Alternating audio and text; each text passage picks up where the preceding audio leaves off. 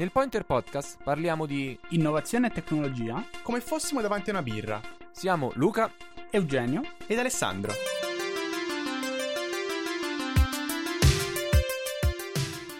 Ciao a tutti e ben ritrovati in questo nuovo episodio del Pointer Podcast. Siamo arrivati all'episodio 54 che registriamo oggi, che è l'8 giugno del 2021, appena un giorno di distanza dalla WWDC 2021 che abbiamo commentato live su Twitch ieri, che era 7 giugno. Voi l'episodio come sempre lo vedrete il mercoledì 9. Io sono Luca, questa volta torniamo ad essere in tre dietro ai microfoni e insieme a me ci sono Eugenio. Ciao. E Alessandro. Ciao che sono entrambi rimasti male dopo la presentazione di ieri perché non hanno visto nessun MacBook Pro. Già, già, già. Molta tristezza. C'è molta tristezza, ma anche molta felicità, uh, dovuta principalmente dalle poche novità che ci hanno, uh, diciamo, colpito ieri durante la presentazione. Che non sono tantissime, onestamente. Qualcosa devo dire che l'ho scoperta dopo perché qualche chicca nascosta si è scoperta dopo e è più forse è, pi- è più piacevole eh, scoprire quelle novi- piccole novità che non sono state menzionate durante il keynote che vedere le, le, grandi e mostruose novità dell'app Meteo per esempio che con tutto il rispetto non so quanto, quanto, possano, quanto possano es- interessarmi e soprattutto non so quanto effettivamente l'app Meteo venga utilizzata. Vabbè ci stanno un sacco di app migliori secondo me. Io ehm... ho sempre il dubbio che non mi dia i dati giusti. Esatto Io sono Android ma ho la sensazione. Mm, quello che volevamo fare oggi durante la puntata è fare un po' un riassunto di quello che ieri è stato presentato, dando ovviamente le nostre opinioni e magari mostra- parlando un po' di quello che non è stato presentato sul palco, quindi quelle, quelle che sono un po' le notizie nascoste che sono uscite fuori oggi eh, da chi ha già avuto modo di installare la beta. Quindi, prima di tutto vi faccio una domanda: avete già installato la beta o avete intenzione di installarla? Io sì, la beta vorrei installarla perché sono curioso di provare qualcosina di nuovo. Quindi sì, penso lo farò. Io non sapevo che si poteva installare la beta. Guarda, su, mh, d- da mie esperienze precedenti ho notato che molto spesso di- distrugge la batteria. Quindi ecco, ok, io, stavo io per dire proprio che se non mi distrugge la batteria e va tutta la installavo. Perfetto. Ok, no, distrugge la batteria. Ma distrugge la batteria sotto due punti di vista, nel senso che solitamente la batteria dura pochissimo rispetto a quanto durerebbe normalmente. E quello, vabbè, ci sta perché è una beta. Però, da quello che ho, questo fatto che comunque scarica di più va secondo me un po' a danneggiare pure la batteria. Certo. E, però, nel mio caso, che tanto siccome il telefono è ormai di 4 anni fa, mi sembra se non sbaglio, eh, boh, posso pure rischiarmela, penso. Eh, non so se la proverò anche sull'iPad. Credo l'anno scorso l'avevo provata sull'iPad, quindi perché non farlo anche quest'anno? Mm, al limite aspetto quella pubblica, che forse è un po' meno... cioè un po' più sicura forse, non lo so. Io la pubblica l'avevo provato l'anno scorso, era praticamente stabile come la release del sistema operativo normale. Sì, me lo ricordo anch'io questa cosa. Invece ci sono stati anni che proprio era inutilizzabile. Però era questo il bello, sinceramente. e Eugenio ha nominato una, cioè non ha nominato una cosa, ma tra le cosine che vorrebbe provare, secondo me c'è una che si chiama Focus Mode. Eh, che ieri è stata presentata e che ci è piaciuta molto quando l'hanno presentata. Eh, chi ne vuole parlare? Allora, per me questa è, è, la novità di questa WWDC, nel senso che hanno presentato un, um, un nuovo modo per gestire la, quella che adesso è la modalità uh, chiama? Non disturbare. non disturbare. Non ci sarà più solo il non disturbare, ma mh, ci saranno varie opzioni. Che se non ho capito male, tra l'altro, puoi anche crearti tu, nel senso che puoi customizzartele come, come preferisci. E quindi puoi crearti la, la modalità studio, lavoro, eh, passeggiata, in cui abiliti le schermate con un certo tipo di visualizzazione, quindi se vuoi dei widget, vuoi delle applicazioni particolari, puoi selezionare quali notifiche possono arrivarti, quindi che ne so, lavoro metti mail, uh, Discord e Telegram, per tutto il resto blocchi le mail, è una figata. È bellissimo perché tra l'altro poi abbiamo visto collegarlo con uh, vari altri shortcut e questo secondo me è interessante, quindi che ne so, quando metti studio, fai partire il timer, eh, disabiliti le notifiche e abbassi il volume, per esempio. Secondo me escono fuori cose interessanti. Ma infatti la non disturbare prima era totale, quindi come normalmente è su tutti i cellulari, no? Non è che c'è qualche mm. feature. Eh, Forse c'avevi tipo dei filtri a livello di chiamate da parte di qualcuno, messaggi da parte di qualcuno, ma credo che fosse soltanto per le app di Apple, non credo che fosse qualcosa aperto alle app di terze parti. Ora non so se, per esempio, posso, cioè non so se dopo questo aggiornamento metti in app come WhatsApp o Telegram può dire ok, eh, fammi contattare ma solo da questi contatti eh. quando sono in modalità lavoro. Tipo Questo sarebbe figo. Infatti stavo proprio per uh, dire che... Magari ci sono delle API, non lo so. Mm. Perché attualmente funziona solo con i preferiti del, mm-hmm, esatto, della rubrica. Sì. Quelli eh, te, ti squilla comunque il telefono. E... Sì, a me questa anche è piaciuta un sacco. Perché diciamo che faccio qualcosa di simile con la modalità non disturbare, nel senso che abilito diciamo, la modalità studio, nel senso che faccio partire il timer, eh, metto il non disturbare e questo è quello che faccio adesso, però con, una, con questo tipo di modalità, con questo focus mode effettivamente potrei cambiare, non so, la home e metterne una per quando sto in casa e una per quando esco, che ne so, quando magari vado a camminare vorrei, che ne so, il widget di... Mm, Rantastic o qualcosa di simile, non so se esiste, non lo uso in realtà, quindi era la prima app che mi è venuta in mente.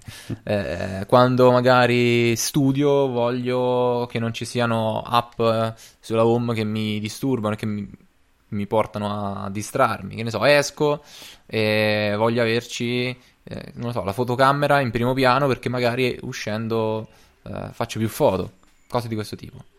Non so quanto sarà integrata quindi con shortcut, a quanto abbiamo visto su Twitter, sì probabilmente. Mm-hmm. Però questa è, de- è, è, probabilmente la cosa che vorrei provare maggiormente. Quindi la- installerei la beta solo per provare questo in pratica. Sì, anche io. Infatti, spoiler, la notizia più bella ve l'abbiamo data. sì. Sì. No, e poi un'altra cosa, eh, questa cosa, questa focus mode non è solo su iOS, ma è anche, vabbè, su iPadOS e su macOS, quindi da quello che ho capito anche sul Mac cioè avremo questa possibilità. Non so in quel caso cosa cambierà, quindi cosa tipo se avrai delle applicazioni comunque che non mandano notifiche, cose di questo tipo e soprattutto la cosa che mi sono chiesto è ma se io lo attivo sul Mac è una cosa che è sincronizzata anche con gli altri dispositivi, quindi se io attivo la modalità, modalità lavoro sul telefono per esempio me la trovo anche sul Mac e viceversa oppure no? Perché se, non, se sono comunque separate per, secondo me perde un po'. Mm-mm. Allora, non ci avevo pensato, però ragionandoci così non so se lo vorrei collegato. Nel senso, io attual- attualmente il non disturbare è anche sul Mac, ma non è collegato con l'iPhone. E... Però mi capita, per esempio, che metto il non disturbare sul telefono, però sul Mac tengo aperto solo Telegram e la mail e quindi lì non voglio il non disturbare perché so che mi arrivano magari solo le cose che mi interessano. Mm-hmm. Cioè, ho più controllo su quello che mi arriva sul Mac rispetto a quello che mi arriva sul telefono, quindi non so se lo vorrei collegato. Non lo so. Mm, sul Mac eh, purtroppo a me il non disturbare ogni tanto lo attivo per sbaglio e lo, mi accorgo che è attivato dopo magari giorni perché non mi arrivano più le notifiche e chiedo ma com'è che non arrivano mm. più le mm. mail, strano. Invece era soltanto non disturbare, quindi magari così ci avrei più possibilità di accorgermi che è attivo e che va disattivato per esempio. Ale, tu con l'iPad lo usi il non disturbare o altro? Uh, no non lo uso, mh, mm, più che altro perché semplicemente uh, tengo soltanto le applicazioni minime indispensabili sull'iPad, quindi tutta la roba che mi serve soltanto per uh, fare cose, uh, diciamo, di lavoro, ecco, diciamo così. Ok. Mm-hmm. Io lo, lo, uso al contrario in realtà perché ci ho installato le peggio cose sull'iPad e quindi lo tengo fisso con non disturbare perché mi arrivano notifiche anche dell'applicazione, non so, che mi dà i risultati del basket, cioè cose assurde. Anch'io in realtà faccio come Eugenio, ho il non disturbare perennemente attivo sull'iPad e anche la modalità aereo che in realtà non serve a niente perché non ho la SIM, quindi non serve a niente, ma è attiva da, dall'inizio quando l'ho preso praticamente, quindi l'ho sempre lasciata in quel modo. E, ehm, c'è stata una novità che un po' mi ha stupito, diciamo, perché non era, da App- non era una novità da Apple, diciamo, ovvero FaceTime è diventata un'app utilizzabile un po' da tutti. perché finora era un'app utilizzabile in pratica solo da chi ha disp- da, chi, da chi attualmente, diciamo, finché non ci sarà iOS 15 ufficialmente, sarà un'app che sarà installa- eh, utilizzabile soltanto da persone che hanno dispositivi iOS. Eh, quindi questo ne limita la possibilità e soprattutto ne limita la possibilità al fatto che se la confrontiamo con tanti altri servizi è evidentemente indietro. Invece con questo aggiornamento ci sono state parecchie novità. Sì, e... inaspettato. Però, allora, a parte il fatto che FaceTime l'ho sempre apprezzato un sacco quelle poche volte che lo usavo perché funzionava veramente bene. Mm, non l'ho mai usata troppo perché diff- cioè, perdi l'immediatezza nel momento in cui ti devo chiedere se c'hai un dispositivo Apple per poterti invitare a una videochiamata ho già aperto, ho già aperto Google Meet. Invece in questo modo comunque apre un po' la possibilità di, di utilizzarlo. Io penso aver usato FaceTime soltanto la prima volta quando ho scartato il Mac e avete, l'iPad e mi avete chiamato. Però esperienza veramente divina Mm. Sì, sì, sì. Io praticamente lo uso tutti i giorni invece FaceTime e per fare videochiamate dal, dal telefono, se so che la persona con cui devo fare la videochiamata ha un iPhone, cioè non, non vedo alternative, diciamo, perché lo trovo molto, diciamo, a livello, sia a livello di qualità, sia a livello anche di, diciamo, uh, come si può dire, garanzia che funzioni, lo trovo migliore rispetto a tanti altri servizi, ecco, diciamo così. E con iOS 15 fa quel passettino in avanti che lo rende utilizzabile un po' da tutti, soprattutto perché mh, con la pandemia software come per esempio Google Meet o Zoom erano o sono ormai indispensabili e hanno fatto grandi passi in avanti, anche Google Meet per esempio oggi vedo la schermata che è completamente diversa rispetto a come era qualche giorno fa eh, e ci sono tante altre eh, feature interessanti, una su, tra, tra, su, tutte per esempio dei sottotitoli che per carità sono soltanto in inglese e in altre lingue ma non in italiano, ma io immagino che quando le persone parlano in inglese facciano paura più o meno come fanno paura quelli di YouTube. Eh, a parte la, sì, la, questo, FaceTime ci dà ora la possibilità su iOS 15 di generare un link della chiamata e quindi io lo invio a un'altra persona e quest'altra persona si aggiunge alla chiamata par- da web per esempio o anche da Android. E, e questo è quel passo in avanti che serviva. Penso il passetto successivo che magari non verrà mai fatto sarà rilasciare anche l'applicazione per Android ma non penso sia nell'interesse. Penso che in generale l'ecosistema Apple sia fatto per uh, io sono speciale e se vuoi cioè ti obbligo a apprezzare le mie specialità incominciando a crearti il, il, mio ecosistema intorno sui tuoi dispositivi. Se incominci a permettere magari di usare FaceTime su un altro device che non sia Apple, probabilmente incominci a perdere magari questa forza. Non lo so. Sono... È vero, è vero. Uh, il motivo per cui penso che, che passerò nel tempo a, uh, a, Apple è proprio questo. Cioè, secondo me l'integrazione a questo livello è, è definitiva. Cosa che non percepisco su Android, per quanto sia un unico sistema operativo condiviso tra grandissimi, uh, tra diverse case produttrici, però boh, non lo so. Però forse è anche diverso perché tu comunque su Android c'hai Android sul telefono, poi nel tuo caso vabbè c'hai Arch sul computer che comunque non è che comunica con Android. Esatto, esatto, il telefono, è vero. Il tablet Android, tablet Android onestamente penso che siano morti qualche anno fa non sono mai nati. Sì. Mm, vero. E boh, secondo me comunque queste novità di FaceTime eh, sono dovute solo alla pandemia e al fatto che eh, stavano magari perdendo quota, eh, parte di mercato rispetto ad altri concorrenti e addirittura hanno introdotto dei, delle, no, delle funzionalità tipo per esempio la condivisione, vabbè lo schermo e ci sta, ma la condivisione magari della uh, musica che stai ascoltando con le altre persone con cui stai facendo la videochiamata o anche le serie tv, uh, eh, film che stai vedendo. Ci stanno già delle app che saranno compatibili tipo Disney Plus, ci sono delle API per aggiungere il supporto e queste sono tutte cose che mh, si potevano fare grazie a servizi di terze parti. Quindi qui secondo me c'è un, una volontà di Apple di dire ok, mh, questi utilizzano servizi di terze parti per fare una cosa che posso tranquillamente fargli fare io, quindi mi tengo io gli utenti dentro, la mia, dentro al, alla mia cerchia, diciamo. Probabilmente Cioè, io l'avrei pensata così, poi... Sì, sono d'accordo e questa, questa è una cosa che a me non mi ha toccato troppo quando l'ho vista, però poi ci ho ragionato e la cosa figa è l'integrazione all'Apple TV, secondo me. Che io, io ce n'ho una vecchissima, quindi non si integra con niente di tutto ciò, però avere Disney Plus sull'Apple TV e condividerlo con gli altri con cui stai in videochiamata sul telefono è una cosa che magari può avere il suo senso e può essere figo. Sì, assolutamente. Il passaggio successivo è stato quello eh, relativo a Siri, che finalmente ci permette di eseguire alcune operazioni offline. Oltre a questo, vabbè, un piccolo micro argomento, c'è stato anche l'annuncio del, dell'arrivo degli HomePod in Italia a, entro fine, fine anno. Sì. HomePod che in realtà sarà soltanto il mini, perché il grande è già morto, e quindi non so effettivamente quanto, quanto avrà senso no, acquistare un, un HomePod in Italia sia perché Siri è, è indietro rispetto alle concorrenti, sia perché acquisti un prodotto che boh, magari dopo sei mesi viene, viene tolto dal commercio. Comunque eh, è bello che dopo quasi boh, due o tre anni, non so quant'è che, che l'HomePod è in giro, arrivi anche in Italia. Eh, sì.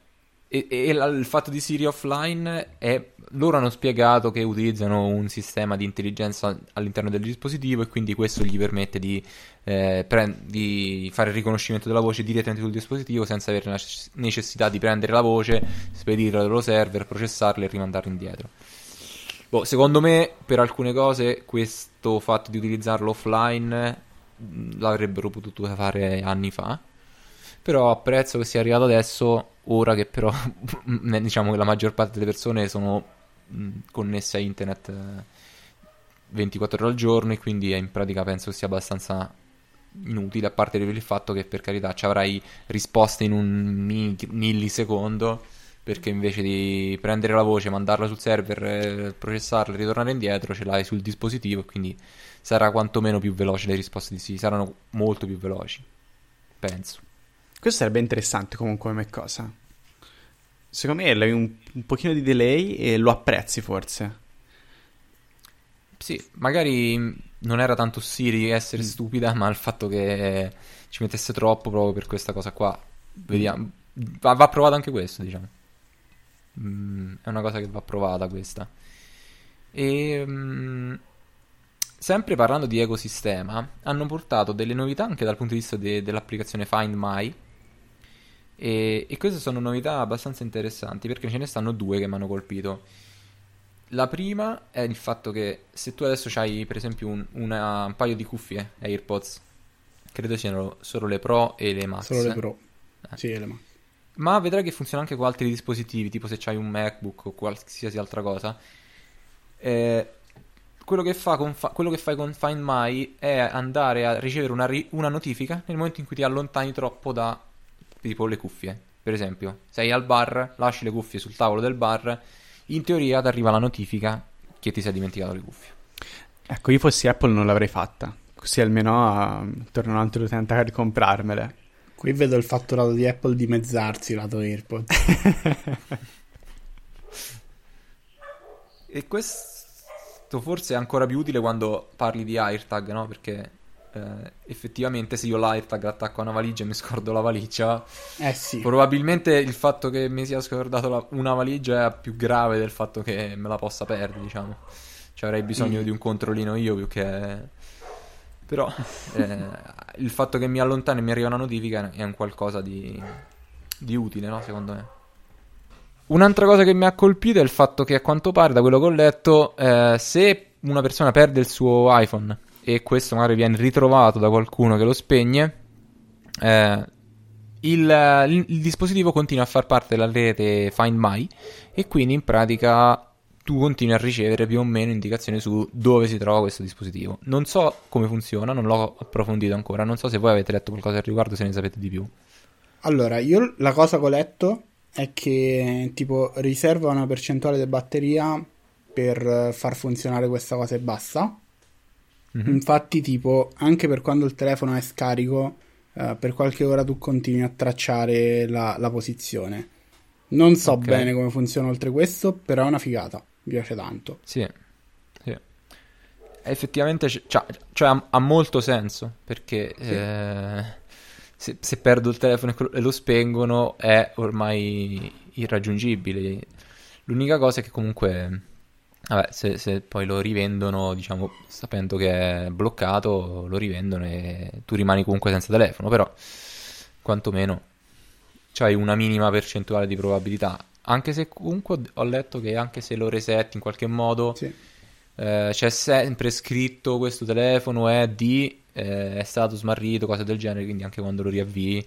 E nel momento in cui lo riavvivi, tu in teoria saresti tracciato di nuovo.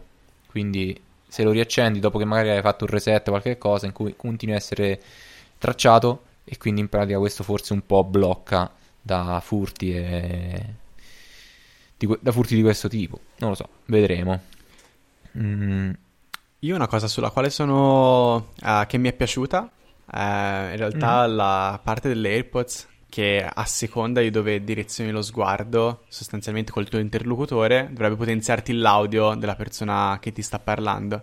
E a me la cosa che sorprende in realtà è che questa potrebbe sembrare una feature da un nuovo modello di AirPods, non lo so, e invece riesce a farlo con già quelle preesistenti in qualche modo. E la trovo assolutamente figa come cosa. Sì. Vero. Tra l'altro questa cosa eh, in un modo un po' diverso riesci a farla adesso con le AirPods e l'iPhone. Perché se tu metti le AirPods, poi c'è una modalità dell'iPhone che ti prende tipo i rumori esterni mm-hmm. e tu ascolti dalle AirPods quelli che sono i rumori che arrivano dall'iPhone. E... Solo che l'hanno tipo secondo me strapotenziato per farlo con le AirPods, è bellissimo. Ma se non sbaglio c'erano anche delle cuffie pensate appositamente per fare qualcosa del genere? Sì. Avevo visto qualche recensione. Uh, ci sono, sono, uscite più volte qualcosa del genere. Mi sembra anche qualche anno fa ne parlava il Galeazzi. Uh, che servivano infatti per potenziare esatto. l'audio e fighe. Oggettivamente, se le pensi dal punto di vista di persone che hanno problemi all'udito, quelle hanno del valore, no? Uh, Vero. Quindi, sì, molto figo. Mm-hmm.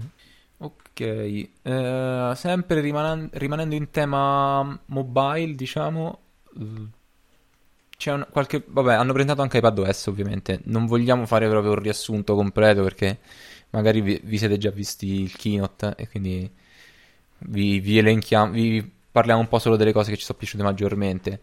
iPadOS secondo me, non so voi che ne pensate perché tra l'altro Alessandro c'ha un iPad più recente sia del mio sia di quello di Eugenio, quindi magari si aspettava qualcosa in più rispetto a quello che mi aspettavo io.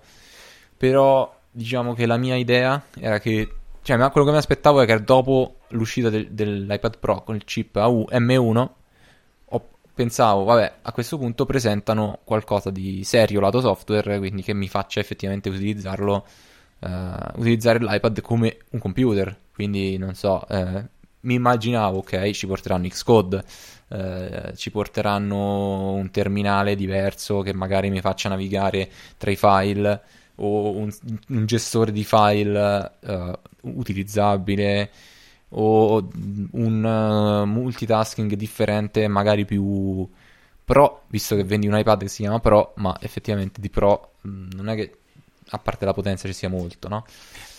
Eh, sì, c'è, c'è, questo nuovo multitasking, c'è questa shelf che ti permette di vedere le app aperte, che sembra un po' quello che sul Mac mi sembra si chiami Exposé, mm-hmm. non so sicuro che si chiami così, ma mi sembra che sia sì. questo il nome. E, però onestamente secondo me è un, un'occasione mancata. Cioè non basta pompare l'hardware per far diventare l'iPad un computer, penso. Uh, io penso che forse sia anche più che altro una scelta loro. Uh, del non voler forse overlappare troppo quello che ti fa un Mac con quello che ti fa un iPad. Um, non lo so, opinione personalissima. Magari così, cioè, magari potrebbe essere anche il ragionamento, ok, guarda, eh, siccome non voglio far diventare l'iPad sostanzialmente una versione di un Mac che c'è anche il touch, e differenzio i prodotti. Mm, opinabile sicuramente come cosa, eh, però boh, non lo so. Ah no, sì, ci sta come ragionamento, però mh, mm, una cosa che a me per esempio sarebbe piaciuta, dato che c'è la possibilità di collegarlo a uno schermo esterno, magari fare in modo che, eh, dato che c'è un chip M1, quindi secondo me macOS lì sopra ci gira, mm-hmm. eh, ok, finché sto in giro è un iPad, ma nel momento in cui io l'attacco a un USB-C e l'attacco a uno schermo esterno, mi diventa un dispositivo con macOS.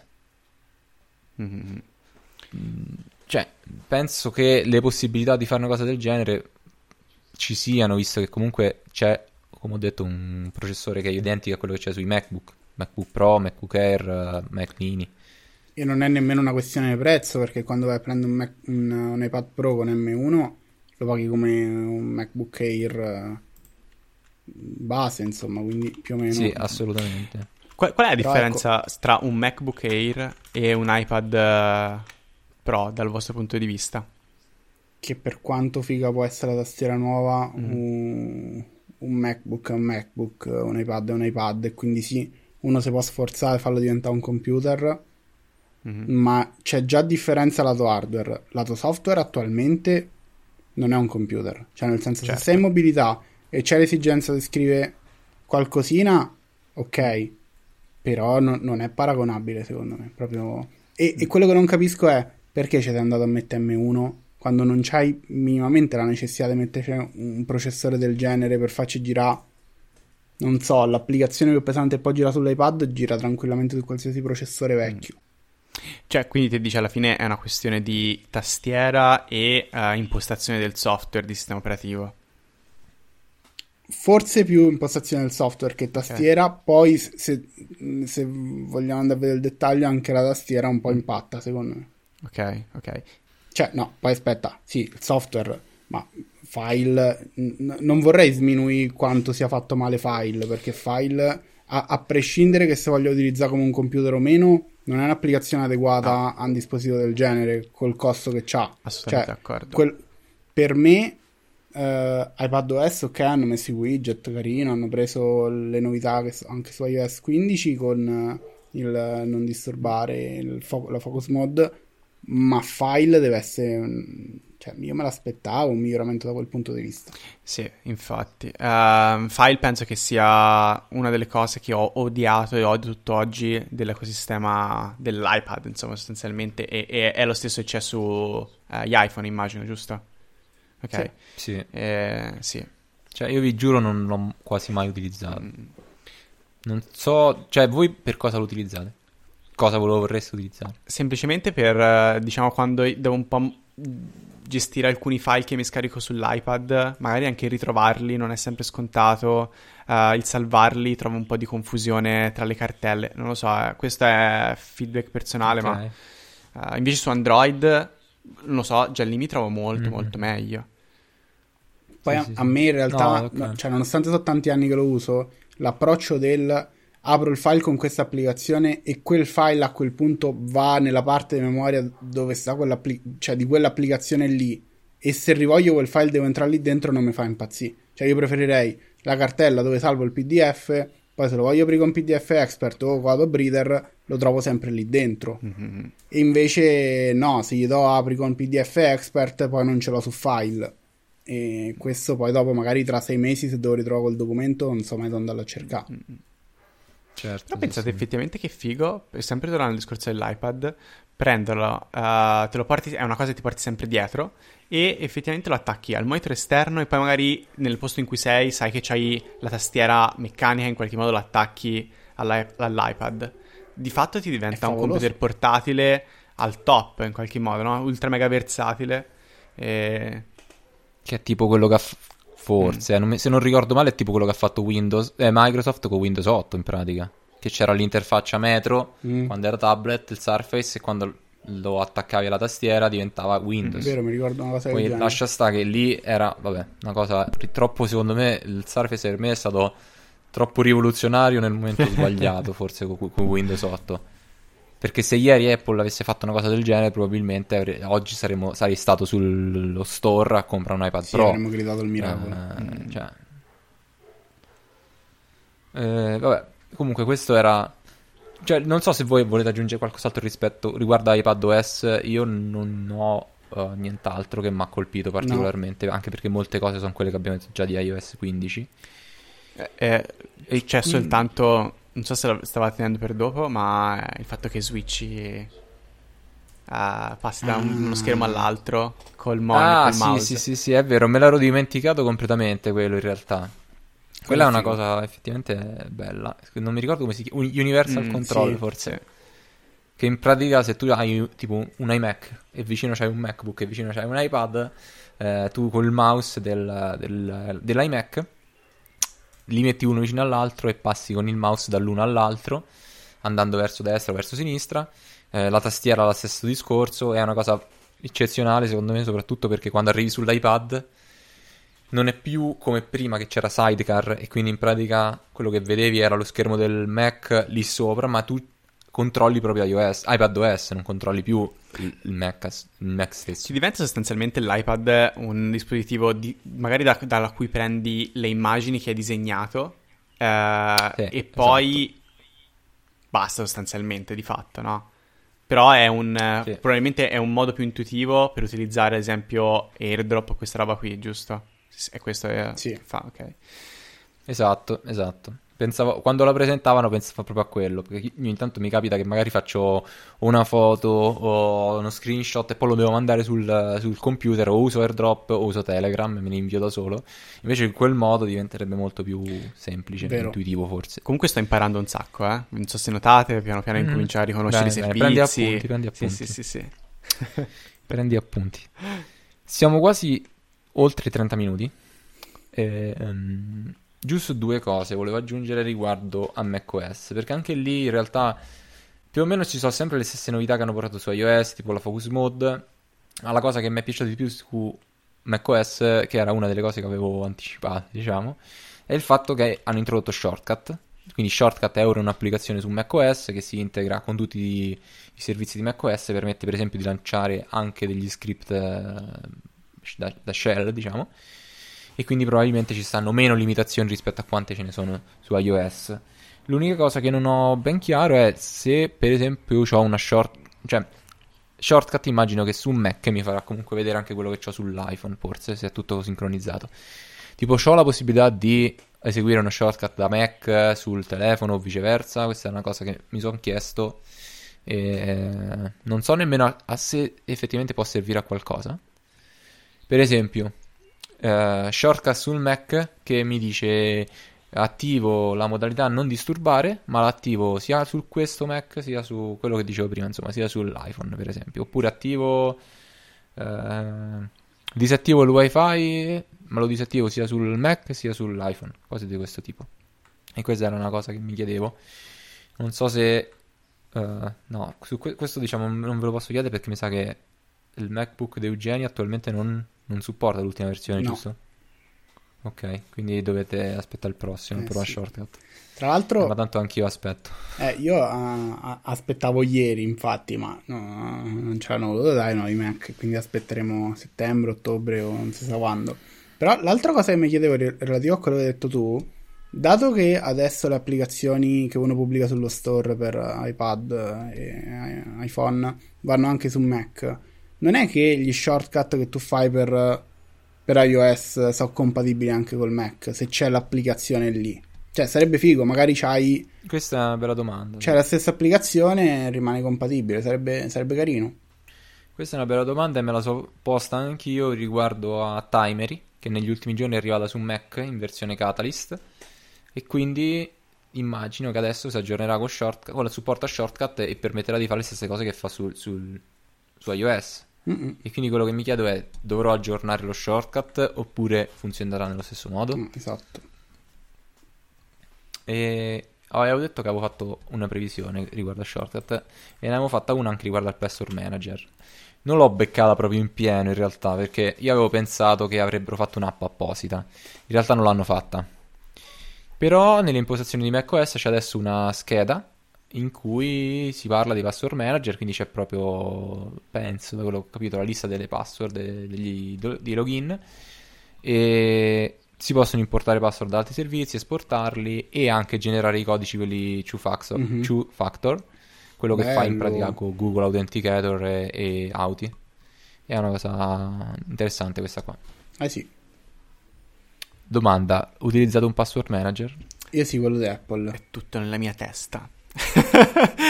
No, allora, devo, non, non, lo uso, ma uh, okay. devo dire la verità che utilizzando l'iPad il fatto che mi autofilli la roba in quel modo lì uh, mi piace un sacco. Quindi, figo. Ok. Quindi in pratica utilizzi sì, quello di Apple. Sì. Io utilizzo quello dell'App- dell'Apple, ma lo utilizzo male. Cioè, nel senso che non faccio generare le password a lui. Ah, nemmeno io. Quindi di base inserisco io le password e poi gliele faccio salvare e le rimette lui, ma più o meno ho anche idea di quale sia la password. Penso che questa cosa non la puoi assolutamente fare quando c'è un sistema operativo del computer diverso da quello che usi magari sul- sull'iPad o l'iPhone, no? Eh, perché altrimenti non posso riprendere le... cioè non mi ricorderò mai quelle password che mi ha utilizzato Strong sull'iPad No, per un servizio che uso anche sul mio Vabbè, computer. però se c'hai un servizio di, di password, di un servizio di ingestione di password, password manager, a quel punto ce l'hai Certo, ovunque. nel caso in cui fosse ovunque assolutamente sì. Al solito non poteva mancare la grande sezione sulla privacy sulle conferenze Apple e anche qui hanno presentato Safari con tutta la, la gestione della privacy che, che gli stanno inserendo. Cosa molto carina relativa a Safari è la possibilità su mobile di avere le estensioni.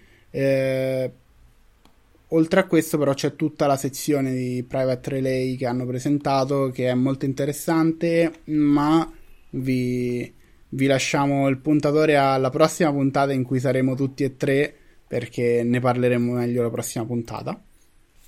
E poi c'è stata anche un'altra sezione molto interessante riguardo, riguardante gli sviluppatori perché hanno presentato intanto servizi aggiuntivi integrati in Xcode che permettono di deployare, di inserire una pipeline di continuous integration e delivery, se, no- se non ho capito Mhm. male, e servizi interessanti. Anche questo vi lasciamo il puntatore alla prossima puntata in cui siamo solo noi e lo approfondiamo meglio e ve ne parliamo meglio. Sì, assolutamente. Aggiungo una cosa riguardo a queste due ultime cose che ha detto Eugenio. eh, magari alcuni non lo sanno, ma la, la WWDC non è una conferenza di un giorno, è una conferenza di una settimana.